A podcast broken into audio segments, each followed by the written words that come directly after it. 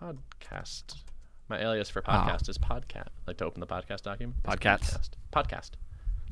And then Man, I don't have shell aliases. for you, that blows my mind. I just it's not the level at which I operate. Our one-on-one alias is for you is Chris.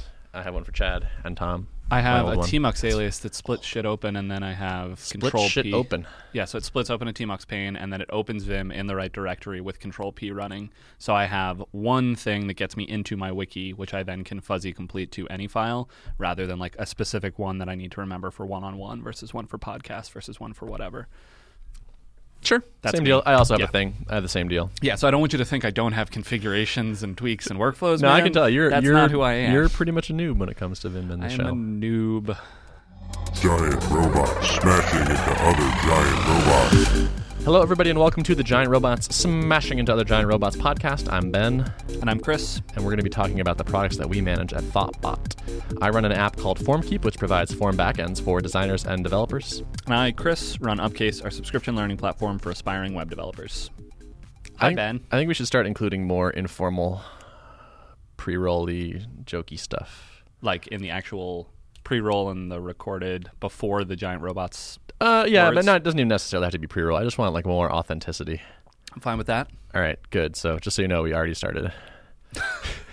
Surprise! start of that. You've been trying to do this each week. You Yeah. interjected your whole adventure about the airplanes, which was crazy. But Oh, I we wish I are. had a. Th- I wish I had a rant for this week. I should have. I should. I should keep a track of my gripes. You should. You should have a gripes.md file the, where you keep all your gripes. Yeah, I'll have a gripes shell, shell alias that I run whenever I have a gripe. See, I, I'm wary of doing that. I'm, I like. I, I thought also of having like a Twitter account that wasn't. Don't automate the things you shouldn't do as much. yeah, Yeah. Don't make it like. Don't have a thing that, where you collect all the th- stuff that makes you mad because it just it teaches you to look out for things that make you mad. Pipe to dev null. So pipe to definitely no, but like I have like I have a gr- if I have a gratitude shell alias, Right. which goes to a gratitude journal, which is funny because everyone can see that I have a gratitude journal in my. So you could have files. the same for gripes, but it goes to dev null. And that's Oh, I type it and then it goes away. Right. You send it into the void. It is gone from you now. Whereas gratitude, you want to keep good. and think about and revisit. That might be actually really good. I kind of want I want a similar thing for um, a read later extension.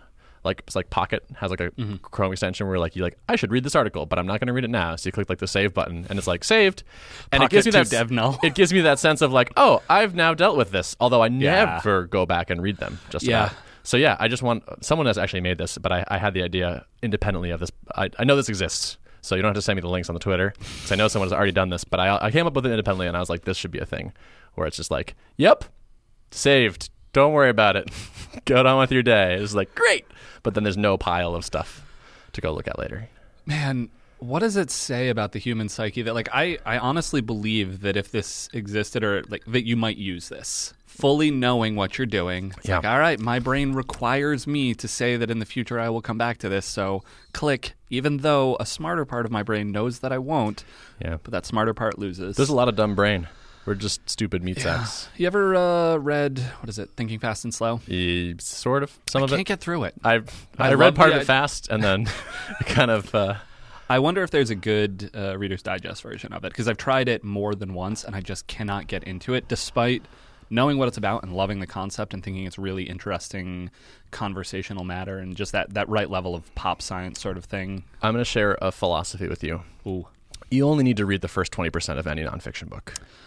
Uh, I mean, so the general idea that you only need to read a 20%, I agree with. The fact that it's the first 20%, I tend to not find to be the case. I find that they're rambling and explaining why you should listen to them. Hmm. You can skip that.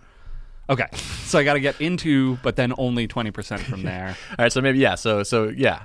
So what I would like is notice the that the inter- Digest. Yeah, notice that the first chapter is usually why you should care. Yeah. And then Man, like read the next read then read the 20% and then you just be like I'm done with this. Or I- actually just don't read anything and just pipe to dev null. I believe this is one of your core philosophies around giving conference talks is do not start with an introduction and why people should care about who you are. And uh, I agree with that, but times a thousand for nonfiction books. Like, I'm already reading your book. Please tell me what the content of your book is. Yeah, there I've been trying those exec- executive summary things a little bit. getAbstract. Is it that one? Uh, it's not a particular service. Okay. It's uh, like Amazon ebook things Hmm. where someone's like, "You got to read this nonfiction book," and then I look and like, there's the book Yep. for like sixteen dollars, and then like there's like the executive summary of same book uh, for like three dollars. Hmm. uh, and as you know, it's like 20 pages or something, or not even. And I read that, and like most of the time, I'm like, man, I'm glad I didn't try to read that book. That's this like, and I, so I, just to test because I was like, I need to, to know what I'm getting into, or I need to, I need to see both. I re- I bought both. So I read the like you know short version, and then I started reading the full one. And I was like, Efficiency gain negative 20 points. but uh, see, I need to know if this like if this company that makes Yeah. these things is legit, or like this idea in general is legit. After reading it, did you come away with the same thing that is in their abstract? Um, That's your. I read that you're trying right, to yeah, do, yeah. right? I read Yeah. the full book first, and then I read the abstract one, and I was I think like, that's the correct way to do it. yeah, yeah, yeah, And I was like, yeah, that was pretty much it. okay. Uh, so I don't know if I'll keep doing this or not. Yeah, I mean, I I think it's useful to have the the extra content when you need to convince someone of something, when you need sort of emotional supportive cases. But in a lot of cases, Mm. I'm already sold on the idea. I've been told by people that I trust, you should read this thing. Getting Things Done, life changing book. You absolutely need to read this. You don't. You only need to read the beginning. Uh, yeah, yeah, that Anyway. one. Uh, but anyway, examples like that where enough people that I trust say like, "This is a really good thing. I got tons of value from it." When two or three of those happen for the same book, I'm like, "Okay, now I'm reading this. Sure. Now I want the most concise form of that possible." And that's the case for me with mo- like I don't come into a lot of nonfiction. It's like, hey, I don't know what's going on here in this old book. I found it. I, like I'm not picking up books in the airport, which apparently is a thing, and books are designed to fit on airport uh, bookshelves. Hmm. oh, and- really? I've heard Sounds I've heard like that anecdotally, and I have no idea if that's true. But um, yeah, does, lots of pop science in that world. But Sure. the idea that most books are like these really short things, they're long blog articles that get inflated into a book, Right, Because that's it has to be a certain size. It has to look Right. like it's a legit Like a book. book. This is why I like ebooks because I can also pipe those to DevNull, which is basically what I do. I'm like, I'm definitely going to read this book. Put it in the Dropbox folder. Yeah, I definitely. I, I mean, right. I need I need so many DevNulls. I need DevNulls everywhere. Let's Dev- talk about our products. DevNull, all the things. Let's talk about our products. So I have some good. I'll, I'll start. Sure. I have some good news. I have good news, bad news. How about bad news first? Yeah, typically. Okay. Um, the bad news is I see. It seems that I have actually made our activation rate worse. Whoops. Um, yeah. So when I talk about the activation rate, I'm referring to people that sign up, create an account, give us their credit card, and uh, old old funnel, create an account, enter credit card, create a form, receive a submission. Okay. That's when we've done like the minimum viable. This thing actually works. Yep. I made some changes to act to the how the activation flow. Mm-hmm. One of which was I removed the explicit step of creating a form. Almost no one dropped at that step, but it was like I just decided like, can't we just default a form? It was in for theory you? a friction point. It was something they had to do. Right. It was like pick a name for the form, and they were like, mm. I was like, why don't I just default? Give them a thing called no default first form, and just drop them to the next step, which Yep. is like now send us some data. Um, so that was a, the there are basically two big changes. One was that, and the other was just a bunch of copy changes on that like setup page, which is mm. like now you're here. Here's how to send us data, and the active the rate of people going from the credit card to receive submission, uh, what used to be about fifty percent, mm-hmm. and now it is thirty seven percent over the last period of time How big of a sample? not a ton. Like both those are like it's like the old one was like 16 people out of 31 people. I think I looked over like three weeks or something, mm-hmm. a- a, three week period, and the new one's like 10 out of 27. So, you know, might be early to even like worry about it uh, or to think about it too much, but. I don't know. To me, it seems like the activation is better. That actually removing of the form step might be confusing to people because, like, after the enter the credit card, all of a sudden it's like, now send us data. Yeah. It's like to what and why and what's going on. Whereas if like when I sign up for a service, like you expect that the first thing you're gonna do is create a, a new whatever, like a new widget. Like we have widgets, and like okay, first thing, new widget. Yep. And now that we're auto widgeting, I wonder if that might be more confusing. I could see the case, uh, but that said, we had a conversation, and then I was like, "Oh, I definitely think you should get rid of that step," and you were like, "Yeah, I should get rid of that step," and then you got rid of it. So we've seen the other side too. We've Totally. we've both had that opinion. Um, I don't know. Like, how much longer do you think you'll watch it? Mm-hmm. Longer. Uh, it, this is like a crucial number for the business. Yeah. And so oh, absolutely. And if it if it holds at this, uh, I'm colored right now by uh, a very recent podcast that I listened to. It was an episode of Planet Money, which is an amazing podcast. If anyone out there is not listening to it, uh, but for some reason this seemed like kind of an off center topic for them. But it was about statistical validity in scientific studies, and there was basically this meta study where they said, all right, we're going to take hundred published results, hundred published studies, reproduce them, see if we get the same result as them using their stated Right. uh, procedures. And 61% of the retrials did not get the same result. 61 percent failure to reproduce, essentially. Yeah. Uh, and so that loosely was like a hair on fire statistic like, oh my God, everything is broken in the universe. Science doesn't work. Uh, but there was a very particular thing that they identified, which was this idea of chasing the win, Right. chasing the positive result. And so the idea of if you don't go in with a stated sample size, with a stated procedure that includes when do we cut off the study, mm. then you are in danger of continuing just until you get a positive result and cutting it off immediately at Yep. that, which optimizes you towards getting that positive result and actually shifts statistically the whole thing. Yep. Uh, and so the the solution to this is to pre-register. Apparently, you define the study that you're going to do, including the sample size, as a fixed value before doing it. Hmm. Then after you upload the results, and this has two benefits: one of avoiding that statistical muckery, mm-hmm. and the second of now a lot of null results or negative results, like oh, turns out there's no correlation between Cheerios and diabetes. Hmm.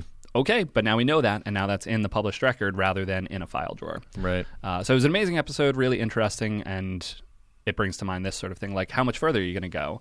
And if the answer is I don't know until I know, like I, and this is me pulling pop science out of the air, like people do when they listen to a podcast about science stuff. But uh, I don't know if maybe picking a fixed number would be an interesting thing there. Yeah, I wonder if it makes sense to think about it in cohorts. Um, and that's what I was trying to do. Was like, okay, the cohorts that saw this versus the like the last three week cohort that didn't.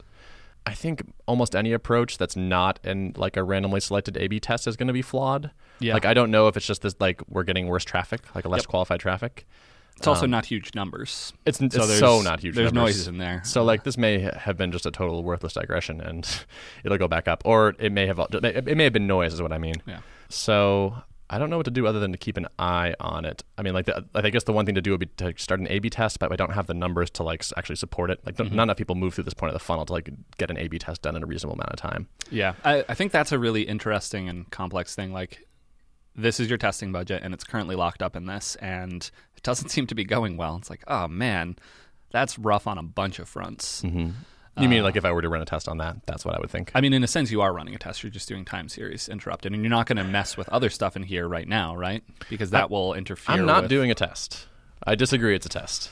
Uh, There's no control, which means there's no test, which means it's not science. Well, you're comparing statistical numbers. How would you say that that is not a test? The fact that you're not doing it as a parallel A/B test, I'll agree with that. But you are still doing a test, and you're guess- still looking at the change in behavior based on a change in the application, and you're trying to decide whether or not your changes were beneficial or negative. I would call that a test. Okay, sure.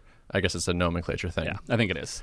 Uh, and I agree. Overall, you definitely want to do the parallel A/B tests to avoid any time stuff. But right now, you chose not to. You're in that position. This is still a test. You still need to think about it that way. And if you change anything else right now, then you obviously nullify whatever you think you might know. That's funny because that brings me to my second point, uh, which is actually the good news. Um, so yeah, just to wrap that up though, is like yeah, I'm gonna just keep looking at it and see what I think happens. that makes sense. It may just be a blip. Who knows? I also may have bl- um, walked through the tracks that had been left. Anyway, terrible metaphor. We uh, launched our new UI. Is it live? It's live. Oh, I checked earlier today and it wasn't up. When I say new new UI, that's probably a strong word. We, so we I've been talking about this UI refactor. It it's it the new UI is roughly the same, but actually there are some pretty substantial changes. This is behind the behind the- marketing screens. Yeah. Okay. Yep. So we kept all the the whole marketing sti- side of the of the house is all the same, um, but the inside of the house is now all different. Hmm. Are you seeing this? I am. So biggest thing is like on FormKeep, the whole left chunk of the screen, like basically a third of the screen was dedicated to the, the list of forms, and then the rest was like here are your list of submissions, or and like, so like maybe like twenty percent for list of forms, twenty percent list of submissions, and then eighty, uh, sixty percent uh, showing individual submissions. So we had like three things on a th- the screen simultaneously. Yep. Uh, and this moves to forms now and a drop down at the top. This is why am I talking about UI on a podcast? Yeah. this is terrible. Um, but anyway, so the UI is has fixed some like things that were kind of silly, like showing the full list of forms all the time. Most of the time, you don't care to see all of your forms. You just want to know which form you're looking at currently. It's a better use of screen real estate. It's kind of like hierarchical. Like you dive down into a form, and then from the form you see the submissions list, and then from the submission list you see the whatever. And I like it a lot better. I think it's nice. So, what are the intended wins or gains to be had from this change? So two two things. W- one is just that it's just better. Uh, like people send me support requests like how do I access my account settings and they they say that because for basically kind of no reason we put the account settings and the logout button in the bottom left of the screen. It was just like because it like oh we can stick it on the on the form list which is on the left of the screen. We'll just throw it at the bottom. Yep. No one looks in the bottom left of the screen for their account settings page. So that is now where you'd expect it, which is in the top right. Yep. Along with logout and you know things like that. Better use of screen real estate. So it's like it's I- think like the information architecture. I mean not information architecture. I guess just design wise, it, it makes more sense now. The the real estate is used better. Um, so that's one thing. It's just superior, I think. Second, uh, and it, well, I, I expect to get fewer support requests of the nature of like, how do I go over here and change this thing? Um, the second thing is that we took this opportunity to basically destroy and build from scratch all of our styles. Phoenix. Yes. So um, the first part of my FormKeep tenure was uh, ripping out the front end, uh, all the templates in the JavaScript, and then the second part was raising the prices, and the third part is throwing out all the styles and Right. doing those from scratch. Um, so much like the Ember thing, um, we now have a wonderful, beautiful, clean base to work from. Um, so basically, when I, I proposed these changes to Tyson, who was the designer that that led this effort, he was like, mm, "They're in pretty rough shape."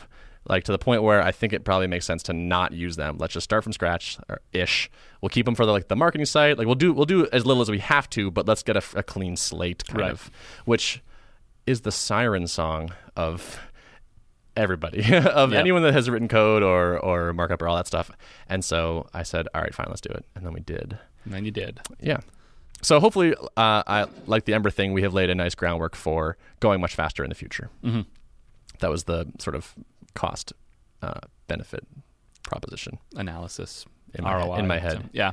Um, uh, this is new enough that we obviously can't really talk about the the return on that. Uh, but I would love, in and we spoke about this last time, in a few weeks to revisit this and think about like, all right, so put some effort into it. Was it worth it? Have we made enough changes that we've seen that return, and have they been that much easier, et cetera, et cetera? But uh, again, I think we want to let this stew for a little bit and let you actually do some work in the app before we look at that. Totally. Um, but we have we have a case study now, so we can look at it. Yes, and and and like I think like you just touched on, you can't really tell if it was a good decision until later. Yes. And even then, you kind of can't really tell because who knows what the alternate Yep. Uh, timeline looked like.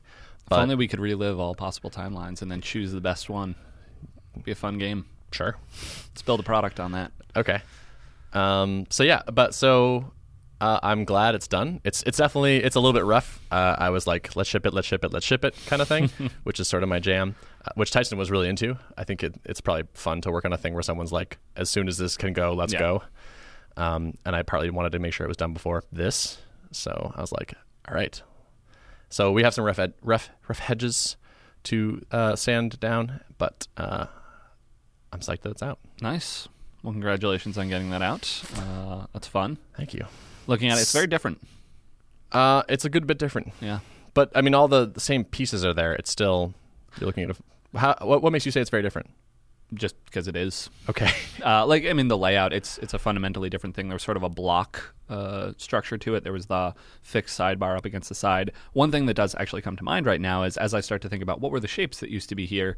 Your marketing page still has those shapes, so I can Yes. look at that and say like that's what it used to look like. Um, so do you have plans of kind of revisiting that to to make for it better sure. represent I'm this? I'm hoping to hang on to Tyson. We'll see how that goes. Um, I would love to redo the marketing page, the, the marketing site. I think there's a lot of improvement that could be made. Like we just think about FormKeep more. We, I know much more about it and who the customer is and Mm-hmm. what what the goodness is, and we don't talk about that on the landing page now. And it's, So would you do that as an A/B test? This was obviously done as like we're doing this. This makes sense. Yep. You stated the benefits that you expect to get from it, uh, and doesn't sound like you're doing any sort of testing or any sort of Mm-hmm. quantification of that. But now, uh, for the marketing page, would you plan to? I'm basically suggesting you should probably do an A/B test. Yeah, there. yeah, yeah. I I think that's a good idea. yeah. Uh, and so do that. Have like two versions of the page running at the same time. Mm-hmm. Yeah. Yeah, I would love to do that. Uh, It would be interesting to see. I'd be surprised if we couldn't beat it, but we might be like, "Holy crap, we didn't beat it." Uh, It's possible. That's why we board. test. Yeah. Uh, or I mean, it might be a null result, and then Sure. it's like, is it even worth changing, or what do we do here? Well, if it's a null result, then it's kind of like up to you. Right? It's like, okay, so if you like this new one better, then go with that, and you know you haven't hurt your conversion rate. Yeah, we had that on Upcase, but we made the transition because we felt the newer one gave us more of the sort of content that we wanted to be able to iterate on, uh, and that ended up fleshing out and, and gave us a platform to build on. One thing that might be difficult to, actually, no, I guess this would show, sort of show up in the results, but like I have noticed a thing of some people are signing up for FormKeep and they don't really know what it does. Like they, they to them, they like people are thinking it's a form. Some people think it's a form builder, which makes sense because we keep calling it like a form. We keep using the word form on the page, basically. That word. It's like me and Trails. Yeah. So like we need to. I get these like I, I'm getting some non non technical people that sign up and like, how do I make a field that's required? Or like, how do I add a how do I add a field to the thing? And I'm like, you edit the HTML. And like, are? and so, um, yeah, we're that's that's our fault. That's on us. That's like bad, you know, copy, marketing, whatever. So fixify that. Fixify. So basically, that and activation is where I would love to have Tyson looking at next. Um, probably activation first. Not sure. Like the the we have this like cru- this crucial crucial page, which is the like setup page of the like you just signed up, gave us a credit card. Okay, you're in the app. Um, here's how you point your form at us. This page is like so high leverage that it feels like it's this has got to be amazing, and we should be testing stuff on this or like iterating on it and, and making it more awesome. Um, and now we have this nice, beautiful markups and styles and all that, so we Yep. should be able to get in there and do some stuff. One thing that I notice about a lot of the conversations that we have is basically almost everything that you've talked about is inclusive of someone being at formkeep.com and after. Mm-hmm.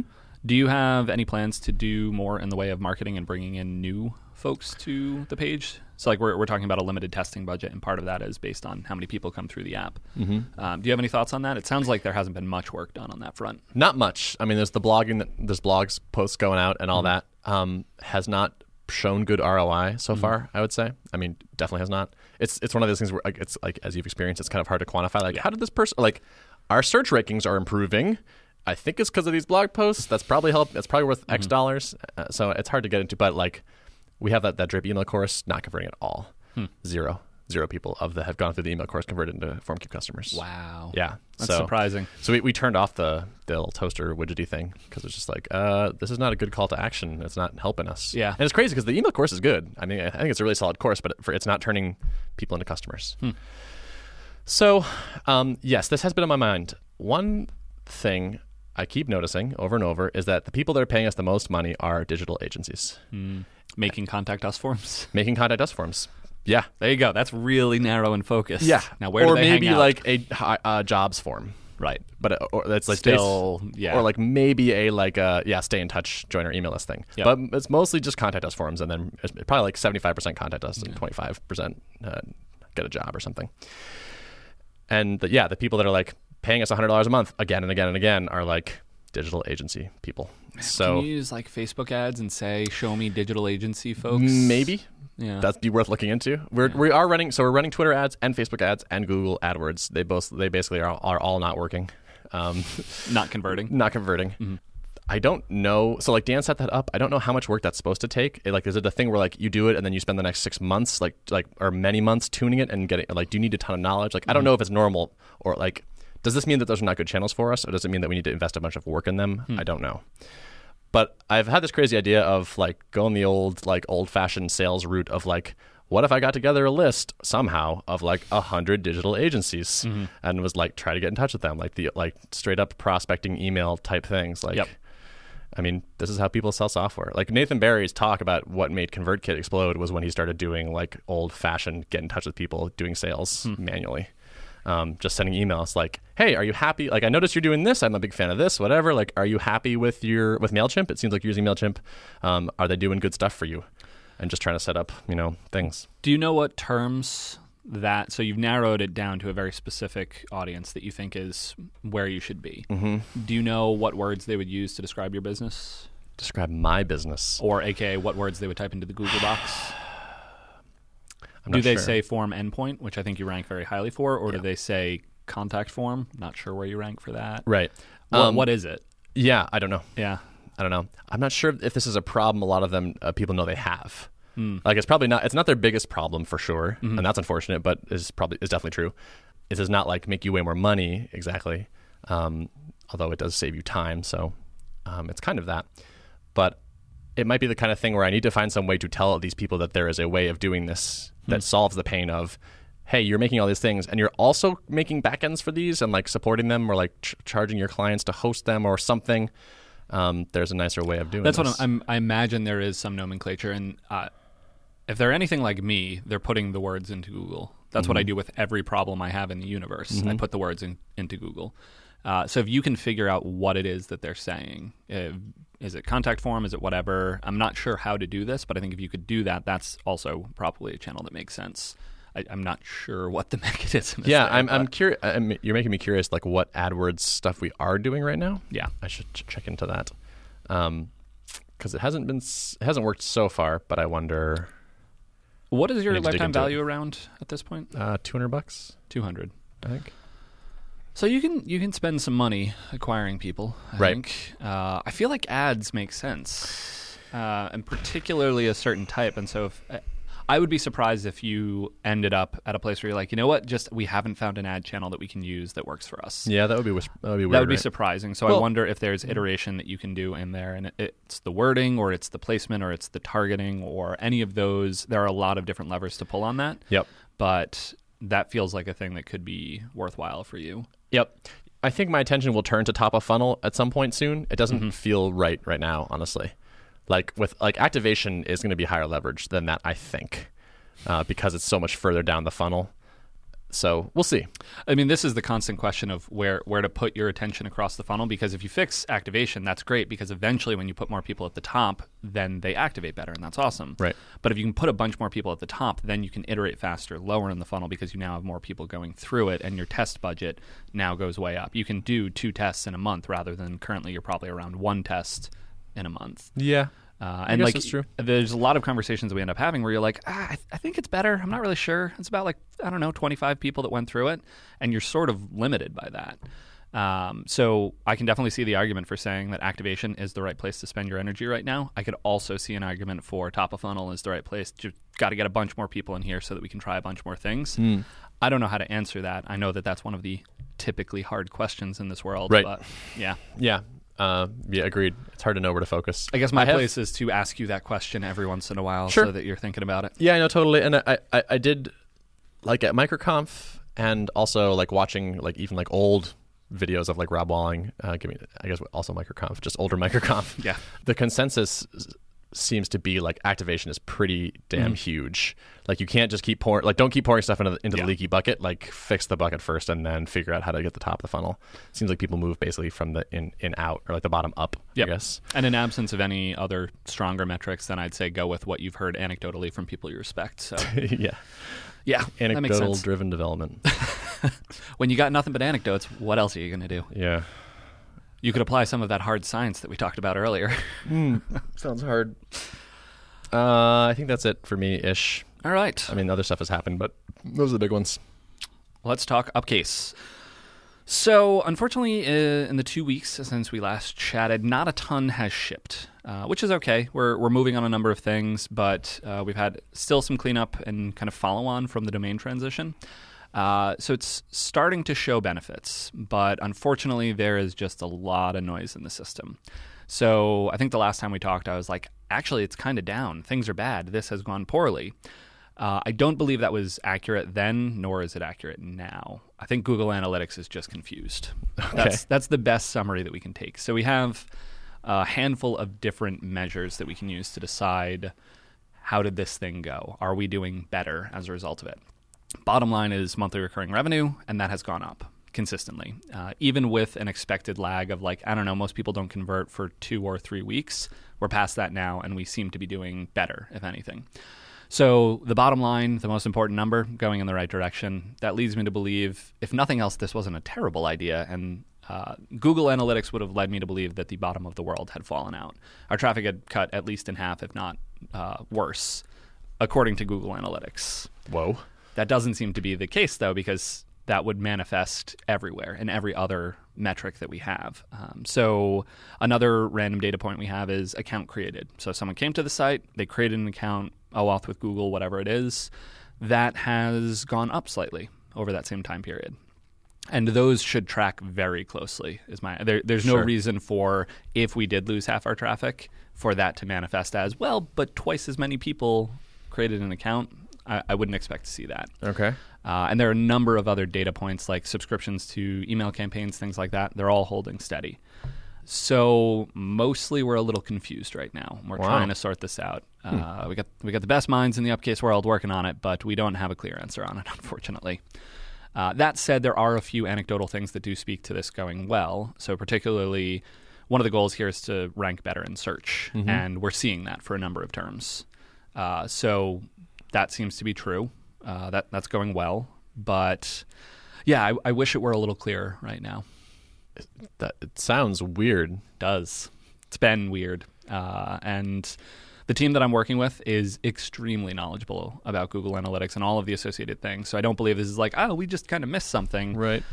there's some weird stuff and there were we've done kind of a, a number of iterations like i found out that i had an infinite sign-in redirect uh, that only google would ever find no human would ever do this but if you are on a page and you click sign in we add a param to the url that says you are on this page but there's also a sign in link on the sign in page and you can keep clicking that and that recursively creates a deeper and deeper nested url the There's specific a sign in link on the. Oh, act like accidentally there was a yeah, sign link. it's, on the I mean, like I had to purposefully take it out, which is what I ended up doing. But then it was still there, and so I was like, "What's going on?" And then I found there's a sign up link in the footer on this page, and there were these weird interactions. Uh, and what we believe happened is basically Upcase had this long history, lots of data, and so Google had a view of what it was. When we transitioned to thoughtbot.com slash upcase, Google had to basically reset and say, like, there's a new thing in the world. What is it? And crawled it and indexed a lot of pages, but in doing so, it found pages that were not real and found particularly this infinite redirect sort of thing, or infinite recursion is actually the better term for it. okay. Uh, it's really interesting to actually watch as we were trying to debug this. The team that I'm working with has uh, a scraper tool that essentially acts like a spider, uh, which I know that these exist, and I know I understand academically how this technology works, but it was basically like, yep, fetch a page, look for every link on it, go to that link, fetch that page, continue, continue. Uh, and basically, it was there's some upper limit as to how many pages Google will index for a given domain hmm. we were maxing that out based on this sign in recursion. Hmm. So it meant that actually some of the pages were not even being indexed. So that was not new with the domain transition, but it was, I believe, augmented as a result. Hmm. Because Google was like, well, let's take a new look at this whole thing. So, anyway, this has been complicated. I think we're trending in the right direction. I think things are going well. I still believe in this. I still feel that this was the right thing. Uh, I definitely wish it had gone more uh, directly, but we are in a better place. Like as a result, I cleaned up a ton of broken links in the Thoughtbot ecosystem. I've made pull requests to so many different repos of ours. I'm like, oh, that's that's not a real page. That was never a real page. So overall, things are better as a result of this. But yeah, I wish I had a, a cleaner answer on that. I hope and expect to have that in the coming weeks, but for now, we're not quite there. Weird. Yes. Sounds like I wouldn't. I wouldn't have thought that the recursion thing would was even a thing in the world.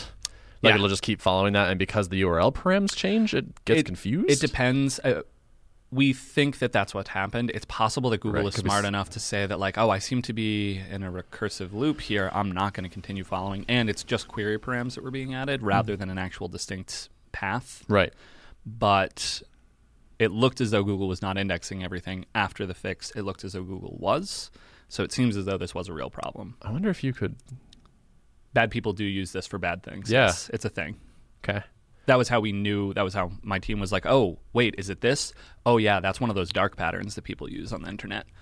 They make essentially link farms with recursive To make it look like you have more stuff going on, and so to make a given keyword appear more because each of those are treated as a distinct page but if it's serving the same content now whatever term be it some pharmaceutical is now showing up 10,000 times on this domain huh? Interesting. Google's very smart and Google continues to improve around these sort of things but these are the battles that they have to fight Interesting. I was thinking about it from more of a like practical joke kind of thing, oh just like writing search engine spider honeypots from which they cannot escape. It's like, oh yeah, I got plenty more links. Just keep on following them. They seem to have a an upper limit. I had, yeah, probably. I'm gonna guess that Google is smarter at, the, at this than I am. I can't imagine the scope of that problem for real though. The work that Google does is that's a it's a weird thing. Yeah. Okay, so it seems like your traffic got cut in half, but none of your other numbers. I don't actually co- believe that the traffic that. got cut in half. I believe it's a reporting problem Interesting. Okay. because the other stuff would manifest. We would see that reflected in at least one of the other metrics, and Yeah. nothing else, all the way down to bottom line revenue, have not moved at all or have improved actually. Hmm. okay. Weird. So I think Google Analytics got confused. Don't really know. We're gonna figure it out. have Have you been able to replicate replicate that fall off uh, in like Amplitude, for example, or like some other analytics segmenty tool? No, I've actually specifically not seen it. So Right. I've checked it in Amplitude, I've checked it in Drip, I've checked it in Baremetrics, I've checked it in basically all of the different fan out of Yeah, yeah. how can I tell how many people are coming to my site while I have these indirect measures and they all point to a slight increase. Oh yeah, you should be able to. Yeah. Okay. I don't know if we still have segment SQL or whatever they call it now. We do not still have that sadly, Bummer. but I'm I'm seeing enough downstream But and I've like, checked it in think it's just a, an issue with Google Yeah. Analytics? it's really the only one that's reporting this and uh, yeah, it's, it's weird though. Okay. yeah, that's that's how I I, feel what to do about with it. that. Um, unfortunately, we did not release the bourbon course. Uh, we are teetering on the edge. I feel great about our ability to get that done next week, but you know, we'll see. I get to talk about that when it's shipped. Um, but trying to think within the context of that of how we can continue to iterate on that process and get better and all that kind of stuff. That's kind of the core work of Upcase. So the better we can get at it, the better. What do you think slowed you down that was unexpected? It's not so much unexpected, but uh, it takes a while to produce the notes, and I continue to think about whether or not that's a good investment or whether there's a way we can scale that back or simplify it. Uh, historically, we had very little in terms of notes, and then basically with me, uh, I started writing a lot of words, and I kind of regret that now. I think the content is better for it. There's no question about that, but it's whether it's better commensurate with the amount of effort that goes into it.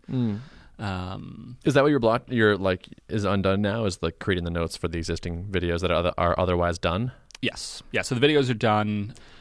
Production occasionally will spike and we'll have a little more work than Tom can take on at any given time. And so there's this kind of stage gate process where, okay, we've got a plan, then we've got to record, then Tom's got to edit, then we get it back and we do final preparation and actual trail production. And that's where we're at right now. If there were any way to parallelize some of those or to make it not this strictly linear process, I think that would be beneficial. Um, but we're thinking about things. We've got some ideas. I wonder if you could release the videos without the notes, and then two options. One is just release the notes over time, like you do them. Mm-hmm. Like at least the course gets out the door, and everyone gets to see it, and then you slowly add notes as, after the fact. Or you go the kind of like crowdsourcey Railscast kind of ASCII thing, and it's like we have an editable wiki down here.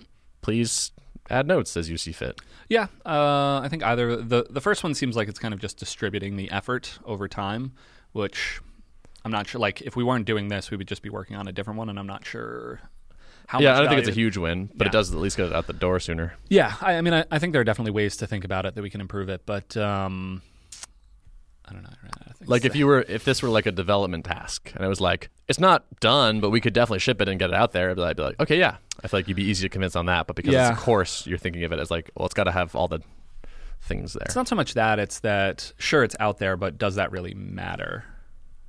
I mean, if it doesn't, then maybe you shouldn't do it at all. Yeah. I mean, I, I guess in theory, there's a benefit of now more people will see it, come, sign up, etc.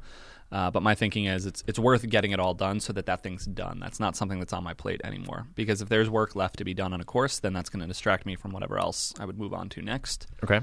But yeah, so there's there are things, and I'm trying to think about different ways to improve that. But mostly, it's just right now we've got a little bit of work to get done.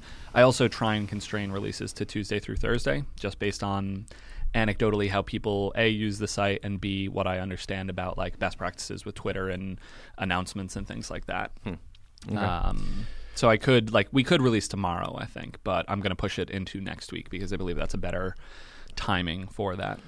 Okay. So, do you have a marketing plan for the course? Uh, some, but not as detailed as I think you would probably want, and will probably hold me to. Um, so I'm working with Tyson, Tyson Gach. Uh, wow, he's he's popular in this episode. Yes. Uh, he was the co-host, or frankly, he He's, was the he started host. listening to the podcast, by the way. Yeah, he told me. because now he's on. He's you know featured He's mentioned. effectively. Yeah. he is really the host of this thing. That brings I'm- it up to two listeners, by the way.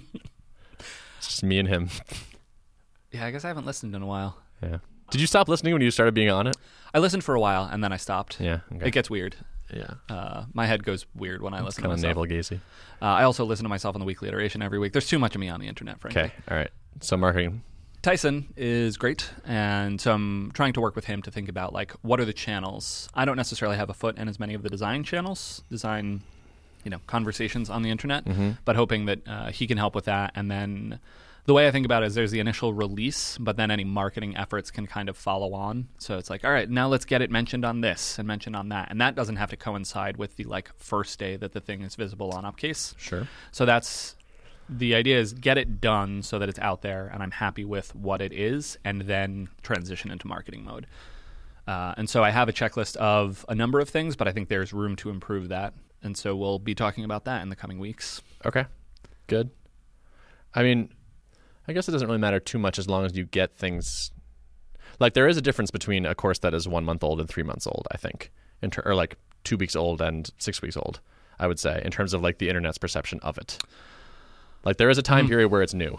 There is a time period where it's new. Uh, this this is a distinct difference that I see between the weekly iteration and the courses. Is that the courses feel evergreen. People come in and they're like, "Oh, cool, I will do this." It doesn't matter if it came out yesterday or two weeks ago. It's the topic that I'm interested in, and so I'm kind of relying on that. But there is a certain newness, and being able to take advantage of that on the internet has value. Right. I'm thinking of you like selling bloggers or things like that, like people that are influencers, like on like, hey, there's a new course versus hey, we have a course. Yep.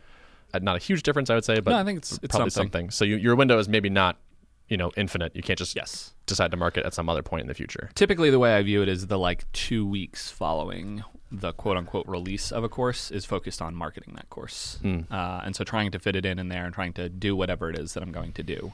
Uh, but again, as as per our previous discussions, there's room for improvement on what that means. So I'm going to try and figure that out. It's a, it feels it feel that feels a little backwards in terms of order almost to me.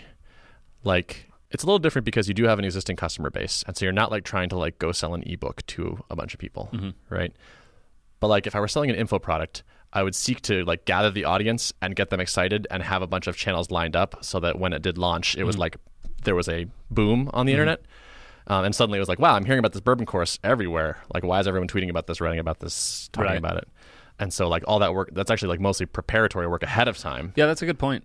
Uh, I mean, partly we do have our 10,000 ish people on the particular segment of the mailing list that we have, so they'll get a notification about it. But the idea of I'm hearing about this everywhere, I, I kind of like that. Mm-hmm. Um, yeah, it's interesting. Yeah. So, I mean, I think you should be getting a boom. Like, for the amount of work these courses take, like, there should be some sort of like kaplow Yep. in like signups, revenue, t- buzz at the very least, kind of thing. And so, if it's just kind of like, eh, yeah, if, if you don't see that, it feels like a missed opportunity. I agree. I think we've gotten better with every single one, but I think you're highlighting that there's still a gap there. And so I hope to continue working through that gap. We'll see what I can do. Okay. Let me know if you need ideas. I need ideas, Ben. Okay. we'll talk offline. Last thing, I went on vacation. That was great. That was real Uh-huh. good. It was excellent. I was away. Uh, I had minimal access to the internet, which is perfect. No internet would have probably been bad. Very minimal. Like I basically only had internet on my phone. Mhm. Perfect. Didn't touch a computer the entire time. Good. It was wonderful. Good. Really enjoyed that. That's awesome. I'm envious. I rented a lake house for later this summer, and it has no cell reception and no internet. Oh wow. So I'm gonna be off the grid. Off the well, grid. off the inner grid. You'll be on an electric grid. I had a, I have this friend who can I say these details? I think I can. Yeah, who recently sold his company to some healthcare organization. He works there now, and he was like, "Yeah, I don't know." He was like, "There's no cell reception." I'm like, "Yeah." He's like, "Well, I can't like check my email," and I was like, "Right." I was like, and he he had anxiety over it. And it was kind my reaction was kind of like, "You're not that important." Yeah. like you're not like doing the deal still. Like you got bought. like I'm sure you have big projects in, that are happening now, but like if you go like a couple days without checking your email, is the world going to really blow up? Mm-hmm. You're not the only person. You're. I don't know. I I'm skeptical of anyone that thinks they need that much connectivity. connectivity. If you do, that's a problem. Right. And you probably don't. I think are the, the two summaries that I would give you- that. Yeah, I mean, I imagine there's there are periods of time in your life where like you can't take a vacation because that would actually be disastrous for a current thing you're doing. But like, given like three months notice, you should be able to have like two or three days where you don't check your damn email. Yep. Especially since you already you already sold the company. Like, dude, just calm down. Yeah. Well, I haven't sold anything yet, Ben. Well, I guess I've sold a couple subscriptions. You got to sell some subscriptions. You got to email fifty design bloggers when you launch this bad boy. bloggers. Wow. All right. Yeah, actually, Tyson should email them. That's my hope. Yeah. I don't know. Hi, Anyway, Tyson. This will be in the future of when I actually ask you to do that, though. So that's complicated. Yeah, who knows? So I guess that's it. Want to do our questions? Let's do our questions. Ben, how is FormKeep better for subscribers than it was last two weeks ago? Uh, the UI is fresh and new, Fresh and pretty new. and clean. Better information architecture. Mm-hmm. Uh, what did you do to get more subscribers? Mm, pass. Pass, hard pass. Yeah. Uh, what did you do well that you should continue? I think shipping early, like the UI shipping was pretty aggressive. Like getting Mhm. it done by today, I think was, you know, there's definitely some rough parts. There's some things we know are there issues, Yeah. but uh, I'm glad it's. I, I think it's. I'd, I'd rather have it out and then iterate than Yeah. you know not. Hard to iterate on nothing, as we say. Uh, what did you do poorly that you should try and stop? I I might be a little too easy to convince to rewrite things. You know, like as a developer myself, like it's like, oh man, I I know the glory that is like starting from scratch. Yep. And getting to throw everything out, and so I think I'm particularly susceptible to and like uh, to to that like pitch, and in both cases. There was like another really useful thing that I was like, as soon as we finish this rewrite, we'll do the useful thing where it's like Ember and then the f- pricing change, Yep. and then this, and then like the activation funnel slash marketing change. It's like maybe you should have started with the other one and then do the thing that sounds like it's a little more fun, even though it's going to slow it down a little bit. So I, I need to keep an eye on that. I mean, there's Okay. prob- there's not much more I can rewrite, but um, I think just being aware of like of like I've already rewritten everything, so I'm probably safe from future rewrites. Right, exactly. Just being aware of like it's always going to take you know a good amount longer than you expect it is. So like, do you really want to spend the next like four weeks on this particular thing? Yep. Or are there like shorter, easier, faster things you can get done? All right. Uh, what are your plans for the coming week? Um, keeping my eye on this activation thing, possibly digging into that a bit more. Probably trying to oh um shipping the form linter next week. Oh, that's a thing now. I forgot to talk about that. Did we talk about that at all in the pod? Yeah, we did. We've talked about it a couple weeks back. Oh, Um, well- let's, let's pick it up next week. Okay, we'll pick it up next week. But um, When it's I, live, I'll it's probably real. be shipping it next week, and then I imagine we'll be a good chunk into the marketing site redo redesign as well. Or yeah, I think so. We'll see. All right.